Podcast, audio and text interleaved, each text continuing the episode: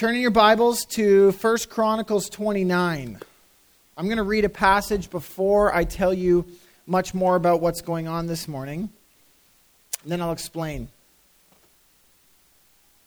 So 1 Chronicles 29, verses 1 through 9, I'm going to read. And David, the king, said to all the assembly, Solomon, my son, whom alone God has chosen, is young and inexperienced, and the work is great. For the palace will not be for man, but for the Lord God. So I have provided for the house of my God, so far as I was able the gold for the things of gold, the silver for the things of silver, and the bronze for the things of bronze, the iron for the things of iron, and the wood for the things of wood, besides great quantities of onyx and stones for setting antimony, colored stones, and all sorts of precious stones and marble.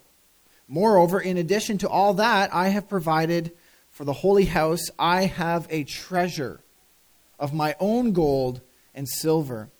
And because of my devotion to the house of my God, I give it to the house of my God 3,000 talents of gold, of the gold of Ophir, and 7,000 talents of refined silver for overlaying the walls of the house and for all the work to be done by the craftsmen gold for the things of gold, and silver for the things of silver. Who then will offer willingly, consecrating himself today to the Lord? Then the leaders of fathers' houses made their freewill offerings, as did the leaders of the tribes, the commanders of thousands and of hundreds, and the officers over the king's work. They gave for the service of the house of God 5,000 talents and 10,000 darics of gold, 10,000 talents of silver, 18,000 talents of bronze and 100,000 talents of iron. And whoever had precious stones gave them to the treasury of the house of the Lord in the care of, Je- of Jehiel, uh, the, Jersh- the. Then the people rejoiced because they had given freely. With a whole heart they had offered freely to the Lord. David the king also rejoiced greatly. Father, this morning we turn our hearts to your word. We ask that you would instruct us through the power of the Holy Spirit, Lord. Awaken our hearts and our minds to respond in worship to what we see and hear in your word this morning. We pray that you would be honored and exalted among us, Lord. We, the refined and redeemed people of God, Lord, that we may be a salt and a light and a witness to this world as we go from here. So, Lord, we consecrate ourselves to the hearing and doing of your word this morning. We ask only in faith and according to the power of the Spirit in the name of Jesus Christ. Amen. And so I wanted to start the year off by talking about our commitments as a church. Like, what can you expect from us as a church, and what are the expectations on you if you are a part of this congregation? It's, you, you cannot over communicate where you're headed and what your convictions are uh, between us. And so we want to make that very open. We talked about our commitment to um, the, the biblical literacy of our church. We talked about the importance of the Bible being the center and authority of everything that we do. And I've said this before, I don't know if it was that Sunday or some other Sunday, but I said basically, most of our debate, if we have it, and at times we will, most of our should, debate should be about the interpretation of a text. That should be what we're debating. It should be how is this text understood? Because our conviction is that the Bible is the authority. And so we want to find out what it says and let it shape us. And that's not to say that we are fully shaped by it yet, right? We're not fully shaped by it yet, which is why we commit as Christ leads to continue to worship together and to be refined by the word. Now, our second commitment this morning has to do with this idea of witness. So, we've talked about Bible, we're looking at witness this morning, and next week, Lord willing, we're going to look at the cultivation that we are committed to as well. But this morning, we're looking at this second element which relates more specifically to the gatheredness, which is not a real word, but it helps us. It, it has to do with the gatheredness of the church, the being together of the church, the actual bouncing off one another that our lives do. That is, how do we function together? And this conviction is birthed out of the confession that Christ made, which is to say, the world will know that you are Christians by the way you love each other. And so, for those of you, uh, some of us struggle with evangelism, sharing our faith. Jesus said that the bedrock foundation of your witness is how you love the brothers and sisters in the church. And that doesn't take getting up on a soapbox in the street corner. That just takes caring for each other. And that's why we stress praying for one another, uh, sharing our burdens with, with one another, making meals for one another when we're struggling, just holding each other up. That is our primary witness to the world.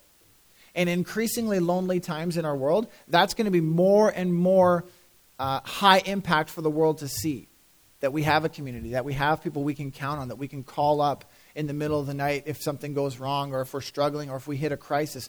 That we have that. Because increasingly the world does not.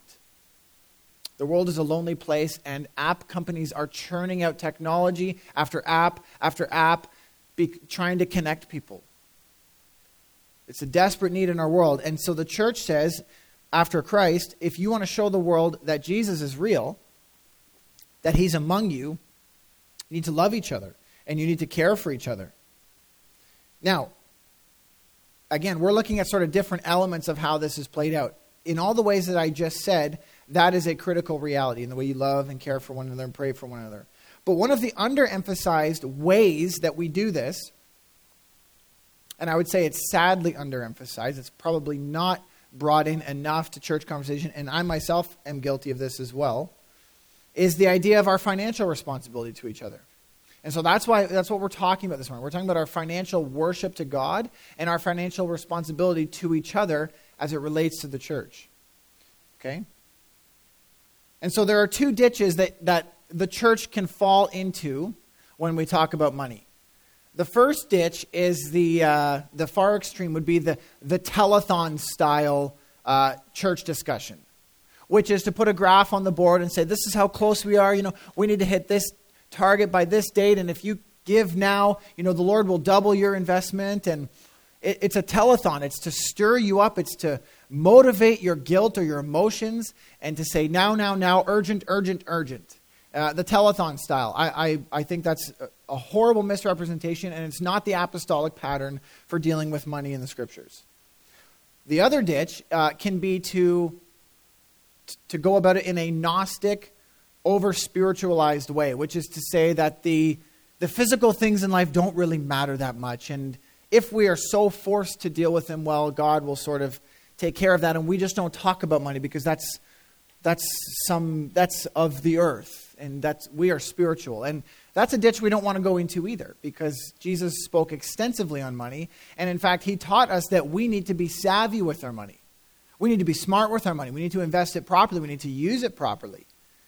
And so the Bible gives us no shortage of help about our money. And so we don't need to be intellectual orphans saying, well, what do we do with this money? Especially here in Canada, where frankly we do have a lot of it. And so I think a lot is going to be required of us in terms of our accountability to God.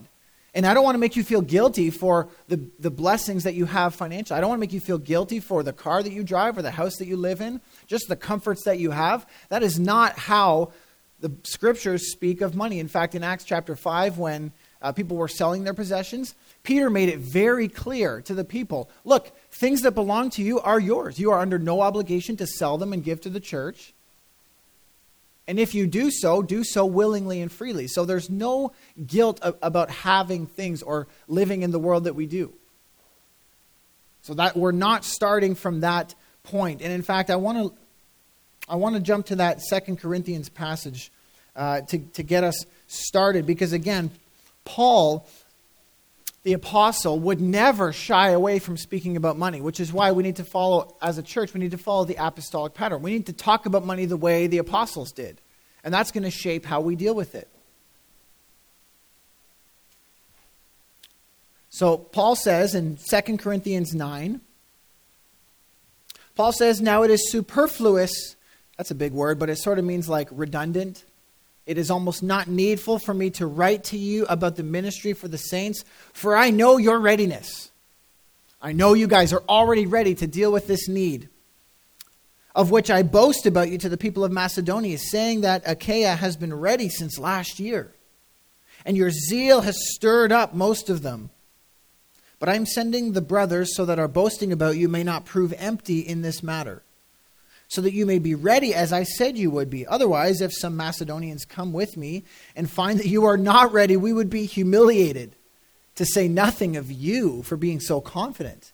So I thought it necessary to urge the brothers to go ahead of you and to arrange in advance for the gift you have promised, so that it may be ready as a willing gift, not as an exaction or not as a collection. All right, that's why we don't telethon. That's why we don't telethon, that it may be a willing gift, not an exaction. The point is this whoever sows sparingly will also reap sparingly, and whoever sows bountifully will also reap bountifully. Each one must give as he has decided in his heart, not reluctantly or under compulsion. Did you hear that again? Not under compulsion. For God loves a cheerful giver. And God is able to make all grace abound to you, so that having sufficiency in all things at all times, you may abound in every good work. As it is written, He has distributed freely, and He has given to the poor. His righteousness endures forever. So, boy, would this be awkward at a lot of churches. What he's saying is, you've heard there's a need among the saints, and you guys heard of the need. You heard that people were financially in need. And as a church, you got really excited. We want to donate to them. We want to send a pile of money down to these Christians so we can help them out. And Paul says, I've been boasting about that because that's a phenomenal response. It's a very generous, uh, kind, and cooperative thought. And he says, Now here's the deal. That's wonderful, but the, but I'm worried about this. I'm worried that I'm going to have boasted all about this, and then I'm going to all come with some guys from that church, and I'm going to say, These are the generous folks I've been telling you about. And they'll all be like, Who, us? Right. So Paul is saying, if you're zealous to be generous, make sure you actually do it. Uh, don't embarrass the Christians that I've been talking about. Like, make sure it's ready and willing and sitting there, not so that we can come along and say, now, you, you know, your letter said you were going to give, you know, 600 bucks. Uh, like, let's tally it up. That's the exaction. He says, I, just get it ready in advance so that we come. It really looks like you're as zealous as we've been saying. So Paul's like, he's diving into the details of how this collection is going to be taken up. I mean, the use and the, the discussion of money in the apostolic pattern is, is very specific. And it's very detail oriented. And it's very focused on the properties of how money is managed and the spiritual realities that they represent. This is the apostolic pattern in the New Testament. But I don't want to just start talking about money per se. I want to look at as I usually do, I want to go back earlier in the scriptures to find out how money functioned among God's people throughout most of redemptive history. And so I want to look at three elements. And so I've, I've, I've laid out sort of that first uh, Testament passage and then this New Testament passage. And I want to go back and I want to look at the temple, God's temple in Israel. I want to look at Jesus in Jerusalem specifically. And then I want to finish back up with the New Testament church okay, and our responsibilities and our response to this reality.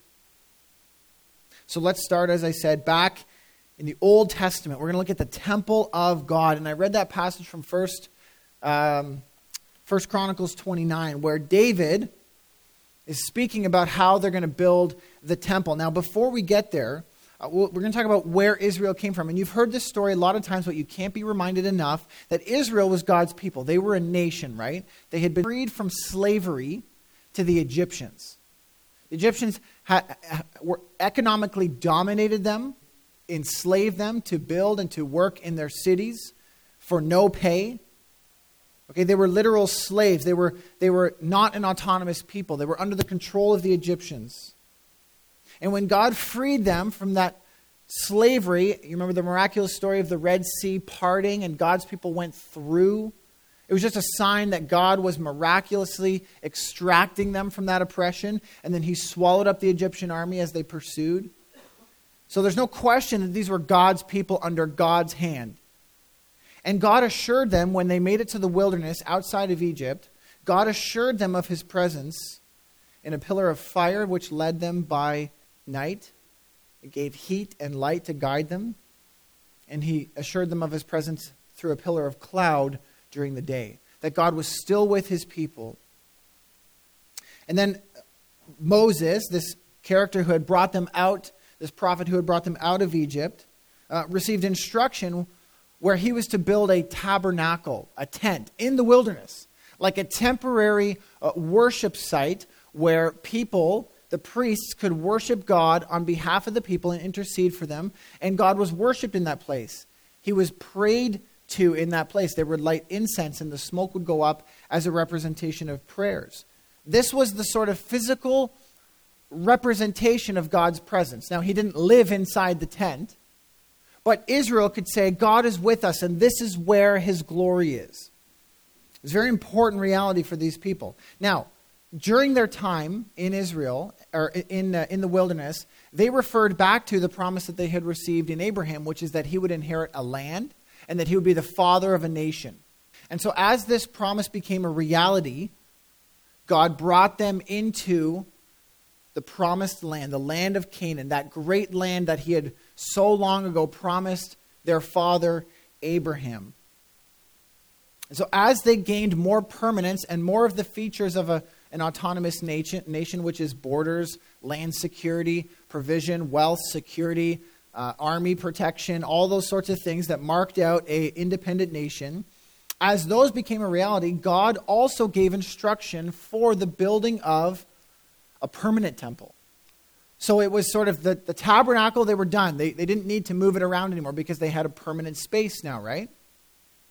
So they were excited about getting a permanent building. It would be sort of like a rite of passage for the nation to say, okay, now you're here. Now you're secure. Now you can build a temple that you don't have to worry about moving. Do you understand the symbol of God's peace over them to say, look, I've given you the land, and now I want you to build me a permanent house because you're not going to be displaced from this land. You're not going to be moved. This is where you can know you're going to worship me. It's sort of like the 16 year old getting the keys to the car for the first time. It's like now you're grown up. You know, now you have access to the things uh, that are truly uh, necessary for you to function in the world. And for Israel, the permanence of the temple represented God being with them. That they knew God was on their side. Okay, and there was instruction for worship and for the and for construction, and we read about the onyx and the stones and the wood and all those different elements that God had instructed them to build it. David, the king that we've heard a lot about a few weeks ago, David the king, who succeeded Saul, he was a king of war. Okay, he was a valiant warrior. He shed a lot of blood. Okay? And so when David asked God, Hey, God, I want to be the guy who builds you a house, God said, No, it's not going to be you. This is in 1 Chronicles 17. He says to him, You are a king of war. I don't want you building my house of worship. I, because you through war have established peace, I want your son Solomon to build me the temple. So Solomon kind of gets the contract. And David gets excited about it. David is rich because he has the spoils of war. He's, he's, a, he's a secure king. So he says, Not only does my kingdom have lots of gold to contribute, but I personally am very rich. Did you hear that in that first passage? He said, I am also rich, and I'm going to contribute to the building of the temple. And what's amazing about this passage, what I love about it, why I read it in the first place in our worship this morning, was because when the people saw the vision for God among them, for a temple for worship, they got excited. They came and they brought their free will offering. David didn't send out a tax. Okay, he didn't demand and shake them upside down by the ankles. When they saw a vision for the worship of the living God amongst themselves in a temple, they came and rejoiced. They gave and then they got excited about giving. They were so pumped to contribute to the worship of God in his house. This is important because the temple thus represents God's work among his people. It wasn't a building just for its own sake. God owns the cattle on a thousand hills. God crafted the granite in the earth. He does not need a limestone temple overlaid with gold and silver. He does not need any of that. And so, with the building of the temple, God gave ethical demands. In other words, you have this right, you have this blessing if you follow me. But God said in the, in the covenants, in, in Deuteronomy, He said to them, If you disobey me, the land will spew you out. expel you. And we see that when Israel was disobedient, they were expelled from the promised land. They were taken into captivity. And guess what symbolized their disobedience? The disrepair of the temple.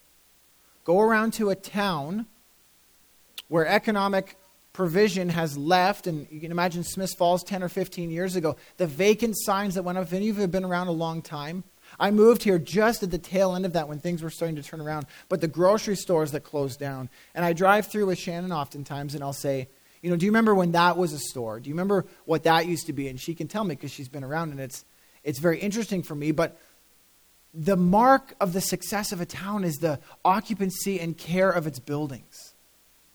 And when they fall apart, when they fall into disrepair, there's a, there's a certain sorrow that we feel. And you can go on the internet and actually search, you know, abandoned um, cathedrals or abandoned schools, and they're all over the place. And there's a tinge of grief that we feel when we see a beautiful auditorium, you know, with the ceiling caved in and the seats are all ruined and the stage is full of debris.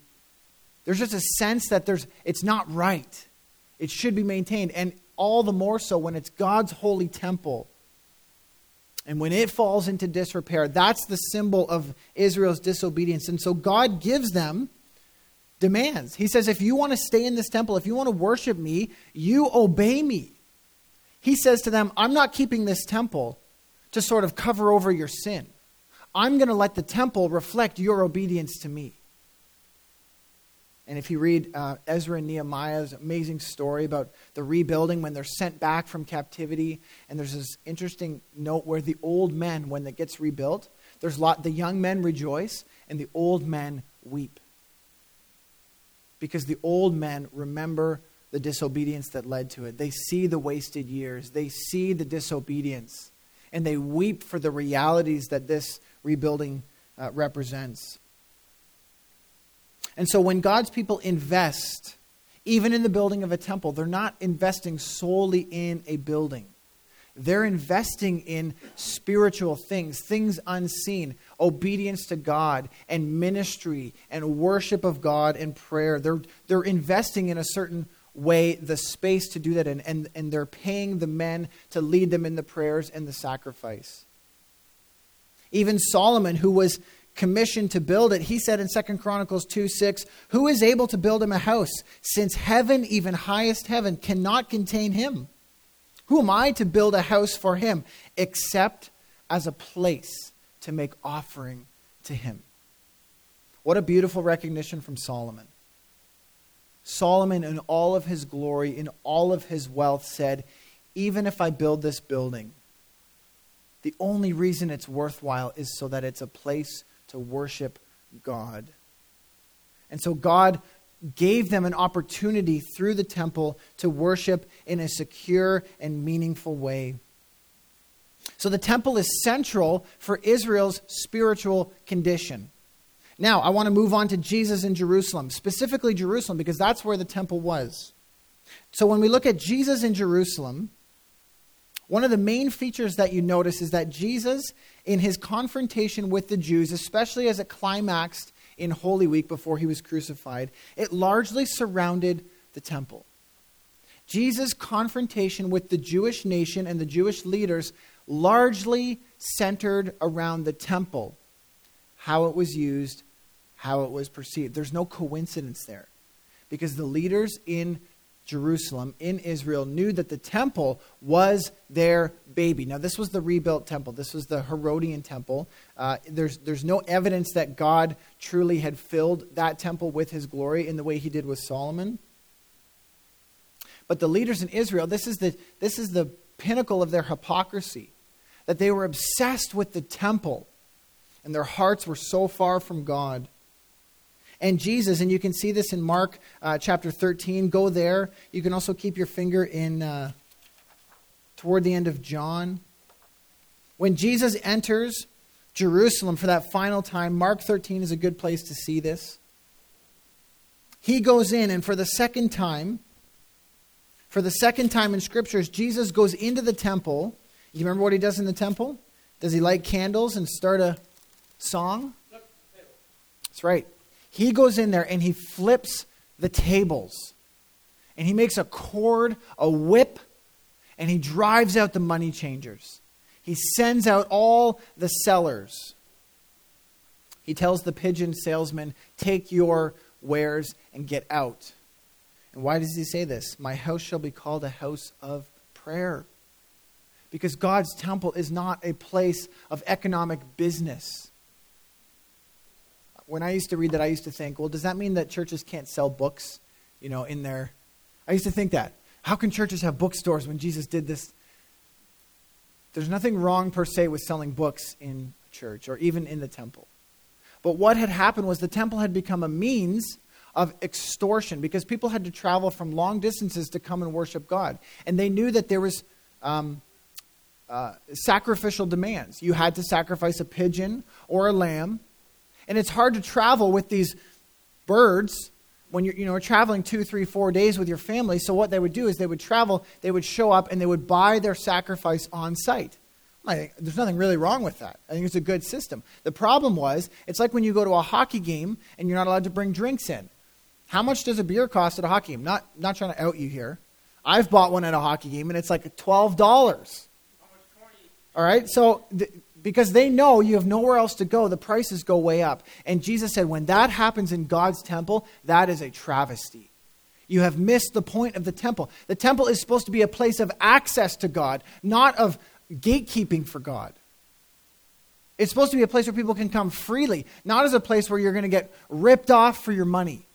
And so it, it infuriates Jesus that it had become a place of profit rather than a place of provision. And so he flips the tables. They were not impressed with this. They did not enjoy that. They did not say, That's an interesting form of worship, Jesus. Is that a new church planting technique? They were angry. And you know what they said to him? By what authority do you do this? In other words, this is God's sacred place. So now they're speaking for God, they think. Whose authority are you on to flip the tables over in here? And you know how Jesus responds?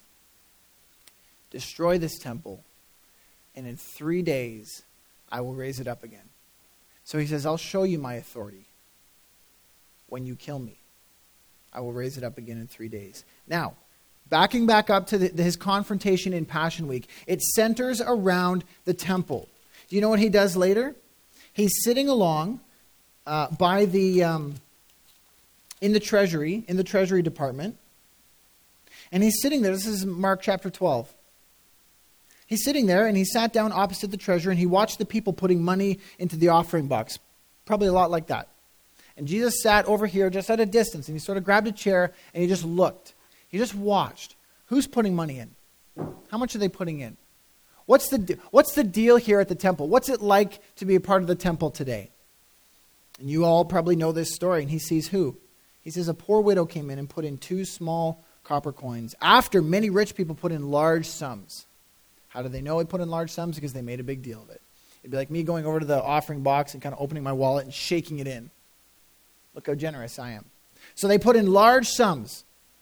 And Jesus sees a, a, widow, and she puts in her two small copper coins. And he called his disciples and said to them, I want to show you a lesson here. This widow put in more than all those who are contributing to the offering box, for they contributed out of their abundance, but she out of her poverty has put in everything she had to live on. That has become a verse to raise money for building projects. This verse has been so badly abused because everyone gathers around and says, Look, she gave even what she had to live on. So what's your excuse? Oh, you need to pay your gas bill? Well, Jesus says, Put in what you have to live on. Totally wrong because you know what he does right after that? The disciples say, Look at these magnificent buildings. And Jesus says, Do you see these buildings? Not one stone will be left on top of another. They will be torn to shreds. Jesus is not thinking positively about the temple right now. He's not saying, go put all your money in the temple treasury. He's saying, that's money after bad. It's going to be destroyed. And do you know why? Because the temple is supposed to be a means of caring for the vulnerable. It's supposed to be a place of worship. And this widow puts in the last of what she had to live on. She should be receiving from the temple. She should be gaining what she needs. She should be keeping her pockets filled with those coins and taking food home, having people care for her. The rich are contributing to the temple and ignoring the needs of the widow. Jesus rebuked them another time when he said, You tithe, you know, your mint and your cumin, and you do perfectly what the law says. And then when your elderly parents call on you because they need something, your response, he says to them, is, Oh, what I would have given you, I've already given to God. And Jesus says, That is such wickedness. It's so wicked to deprive people of their genuine need by masking it over with spirituality. Jesus is not impressed with the contribution to the temple here. Why not? Because it has lost its meaning, it has lost the point of its use. And so God sets his mind through Christ to judge Israel. About 30, 40 years after Jesus was crucified, God fulfilled the promise that Jesus made when he said, Not one of these stones will be left on top of another. In 70 AD, uh, the uh, Jerusalem was sieged upon. Uh, the Jews were trapped inside. They cannibalized one another. Uh, and finally, uh, when the invaders made it into the city, they ripped every stone apart. You know why? Because there was overlay in gold. And when they had burned it, the gold had melted between the stones. And so they pulled the stones apart to extract as much wealth as they could from the temple. Jesus' prophecy about the temple came true to the letter that not one stone will be left upon another. Why does God's judgment come down so hard on the temple? Because the temple is the symbol of Israel's faithfulness to Him. And Israel had totally rejected God totally rejected him. They rejected his son, they put him out, they crucified him, and God said, Your temple will not stand. So he destroys it. And beyond that, it vindicates Jesus Christ, who said, Destroy this temple, and in three days I will raise it up. What does that tell us about Jesus? That he is the true temple. Jesus Christ becomes the access point to God. Jesus Christ becomes the mediator of our prayers. This is why we pray in Jesus' name. Jesus, our high priest. Jesus, our place of acceptance. Jesus, our true worship and our righteousness. Jesus is the true temple. This is why Christianity decentralized from Jerusalem out into the global uh, reaches of the earth. Because the temple was no longer necessary for access to God. We had a high priest in Jesus Christ.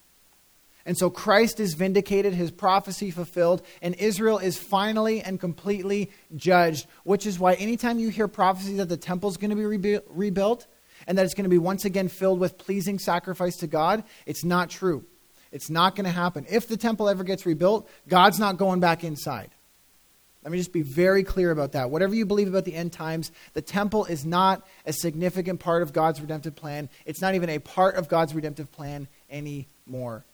Jesus is the true temple, He is the eternal Son of God. So we know that Christ is our true temple. We, being the people of God, know that Christ is our temple. So, how does that affect our money? Does that mean that we no longer have a spiritual obligation to God? Because, well, there's no temple to build. We don't need gold and onyx and wood and all these fancy things because Jesus right? It's Jesus. There's no so so now Christians don't need to do anything with money. We can sort of do with it as we please. Um, I, I hope you see how that would be a disjunctive assumption on our part, and it would be ignoring the whole counsel of Scripture. And so when the Jews rejoiced in building the temple, and they invested to see that happen, when we, through Christ, are assembled together, how do we rejoice in the financial investment in what God is doing? If the temple was God's sign of his pleasure and presence with the Jewish people, how does our financial investment bring about the assurance and the building of God's presence and power among us? Now, we don't buy the power of God. The, Acts, uh, the book of Acts makes that very clear.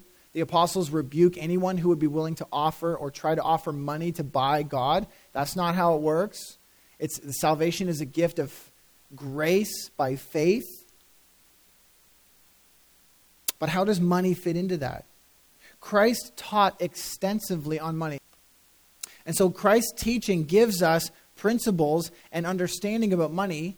And then when the New Testament is, is written and the church is formed, that gives us opportunity to exercise the teaching of Christ on money, among everything else that is included in the New Testament. So we're going to jump from Jesus in the temple now to the formation of the church. And this is where we're going to see a bit more rubber meeting the road for us.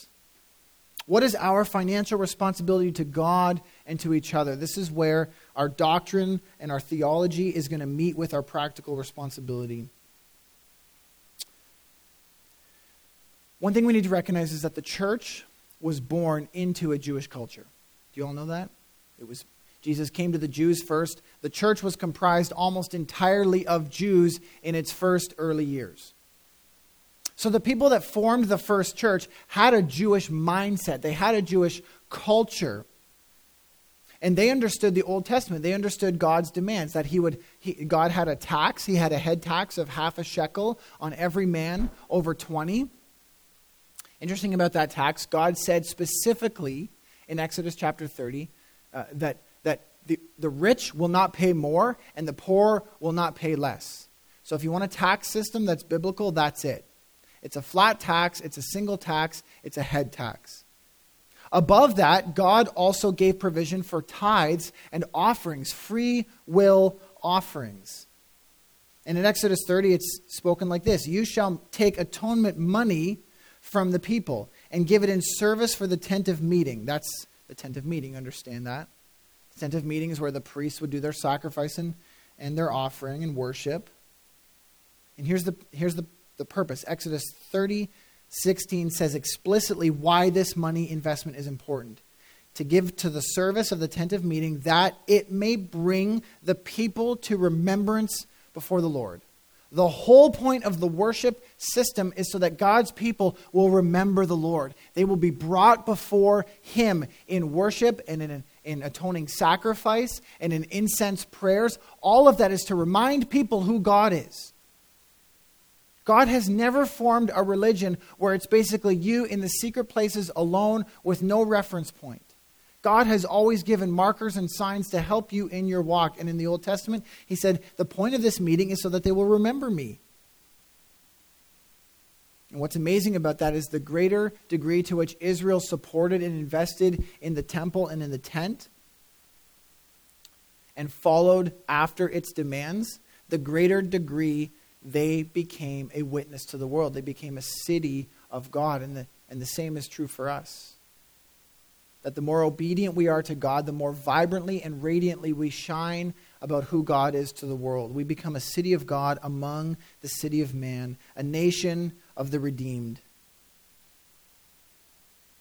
And so the first century church, who, who was Jewish in their background, I just want to read a quote for you they understood the necessity of investing in God's work. There was, no, there was never any question about that. They didn't need a special sermon on financial contribution because that's the way they had lived under God their whole lives. And I think sadly, we have drifted from that to a massive degree here in the 21st century. But we live in a time that's been heavily influenced by socialist and Marxist thinking. Now, politics aside, all that that means is a centralization and an enlarging of the government. It's to say that the government needs to be responsible for all resources. The government needs to equalize outcomes and opportunities for all. It's that the government becomes the overlord of man. That's the Marxist approach to life.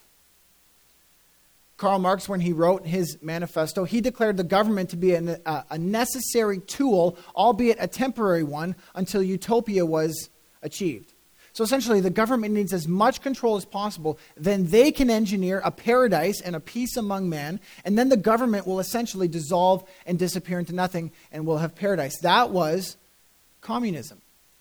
That's socialism and communism. Those are the ends of it. And so government becomes the all powerful tool to bring that about. We have no idea how much we've been influenced by that, especially in Canada. And that thinking has permeated the church even unknowingly. We declare Christ as Lord, and yet we grant so much authority to our government. Our government, which has taken over healthcare, our government, which has taken over education, our government, which has taken over welfare. all of the responsibilities of which once fell to God's people. Government has taken over and dictated how all of those realms are to be managed. And so, in our time, how do we fight against that mentality, declaring that Christ is Lord and that his kingdom will produce paradise? Not the kingdom of man, but the kingdom of God producing paradise. Jesus said very clearly give to Caesar that which is Caesar's, and give to God that which is God's. Now, again, we need to reclaim that because so much of our taxes go to building a humanist pagan state. Even if you homeschool your children, your taxes go to fund pagan education in the public systems today. You have no choice in the matter. So, how do Christians respond to a growing uh, pagan state encroaching more and more upon the freedom of its people? Joe Boot in The Mission of God says biblical faith requires and creates a rival government to the humanist state. To be saved is to be members of a new creation and God's kingdom, and to be working members of that realm. God's tax, his tithe, is used by godly men to create schools, hospitals, welfare agencies, counselors, and more. Again, looking back at the Old Testament, Boot quotes saying, uh, The tax was limited to half a shekel per man. All other functions of the government were financed by the tithe. Health, education, welfare, worship were all provided for by the tithes and offerings. Of this, one tenth uh, went to the priests for worship, and per- perhaps an equal amount went for music, for the care of the sanctuary. The tax or the tithe was God's provision for basic government in God's way. And so God funded the way his government would work. And in the same way, Jesus said, Give to Caesar that which is Caesar's. And we can, you know, conservative Christians can complain all we want about big government. Do you know how Jesus said to rival big government? He said, Make sure you give to God what is God's. The problem the church has today is that we have no problem giving to Caesar, and we hold back from God. And then we wonder why the kingdom of God is stagnant or not expanding in our time. There is a startling connection between the church shrinking back from her financial responsibilities to God and to one another and the growth of the totalitarian regime, the governments that we see in power today. More and more, and you see, Europe is way ahead of us on the curve.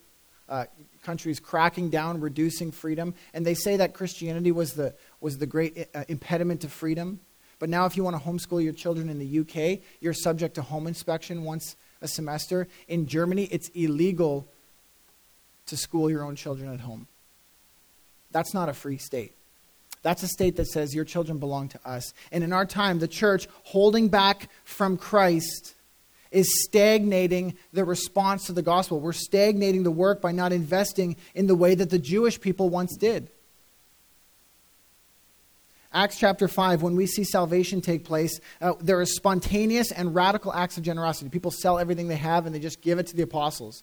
And they're like, We are so excited about salvation. Take our money and use it to fund the poor, use it to preach and send missionaries. Just go with it. In 2 Corinthians chapter 8, the Macedonians Paul speaks about, he says, when they heard about a need, they were impoverished themselves, but they begged Paul, let us be a part of helping these other Christians. Let us send money with you. Paul says they gave even out of their poverty above and beyond their own means. It was spontaneous. It was spontaneous. And this is why there's no such thing as a godly financial drive in the church. We don't do that. It needs to be a spontaneous response of the heart of God's goodness in your life. Now, as I said, the church is the assembly of God's temple today. Uh, there's a very strong connection in, in, in contributing to the Lord and investing in His work. You do that through the local church. The reason why is that in the scriptures, the apostolic pattern, we see two main responsibilities for the church the maintenance of the Word of God and the care for the vulnerable. We see that over and over and over again. Acts chapter 6, we see when the widows uh, did not have food uh, provided for properly, the church says, we need to provide for them. In 1 Timothy chapter 5, Paul gives Timothy instructions for widows in, in t- when they will be included in the care of the widows. He says, if they're godly and if they are uh, rich in good works, then include them in the eating. In 1 Corinthians 9:14, the Lord commands that those who preach the gospel should make their living by the gospel. 1 Timothy 4, Paul says, "Let the elders who rule well be considered of double honor, especially those who preach and teach the word of God." So the church has two financial responsibilities: caring for the poor and one another, and maintaining the preaching and the teaching of the word of God. And so as we invest in the church, we will see these two areas grow in their influence.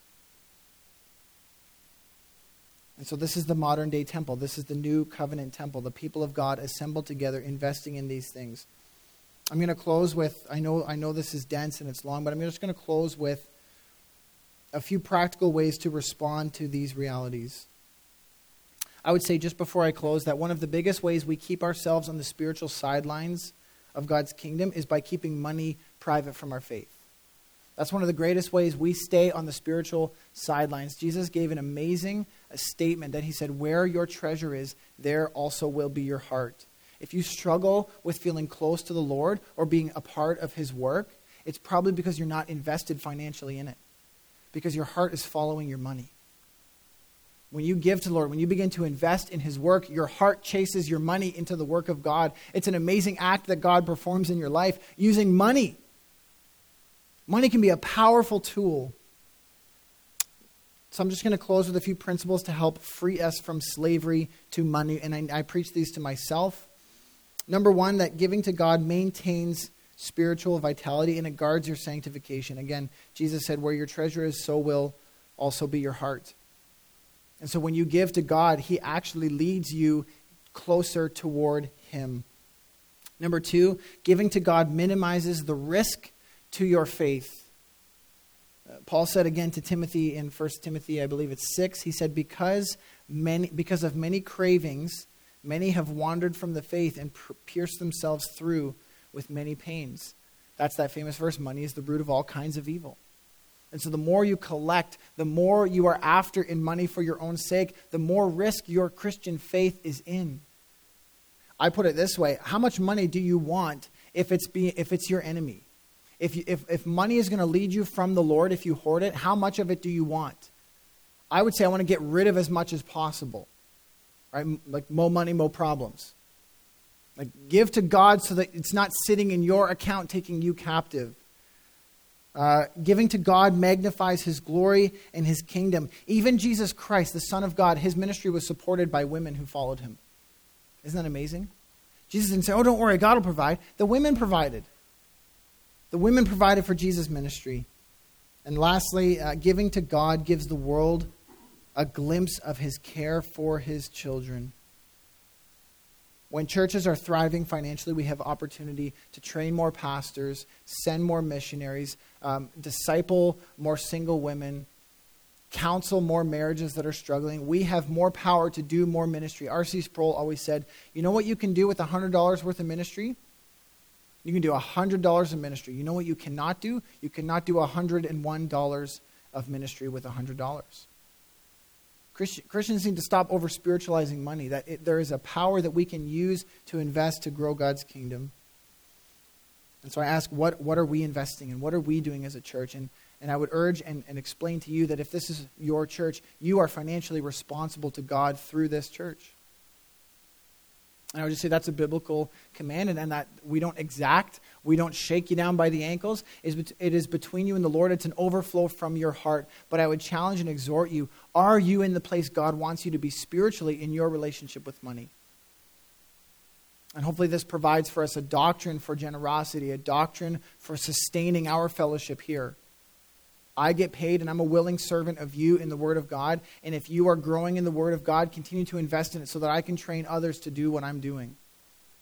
We have to pay to keep the lights on here, to come in here every Sunday morning when it's warm.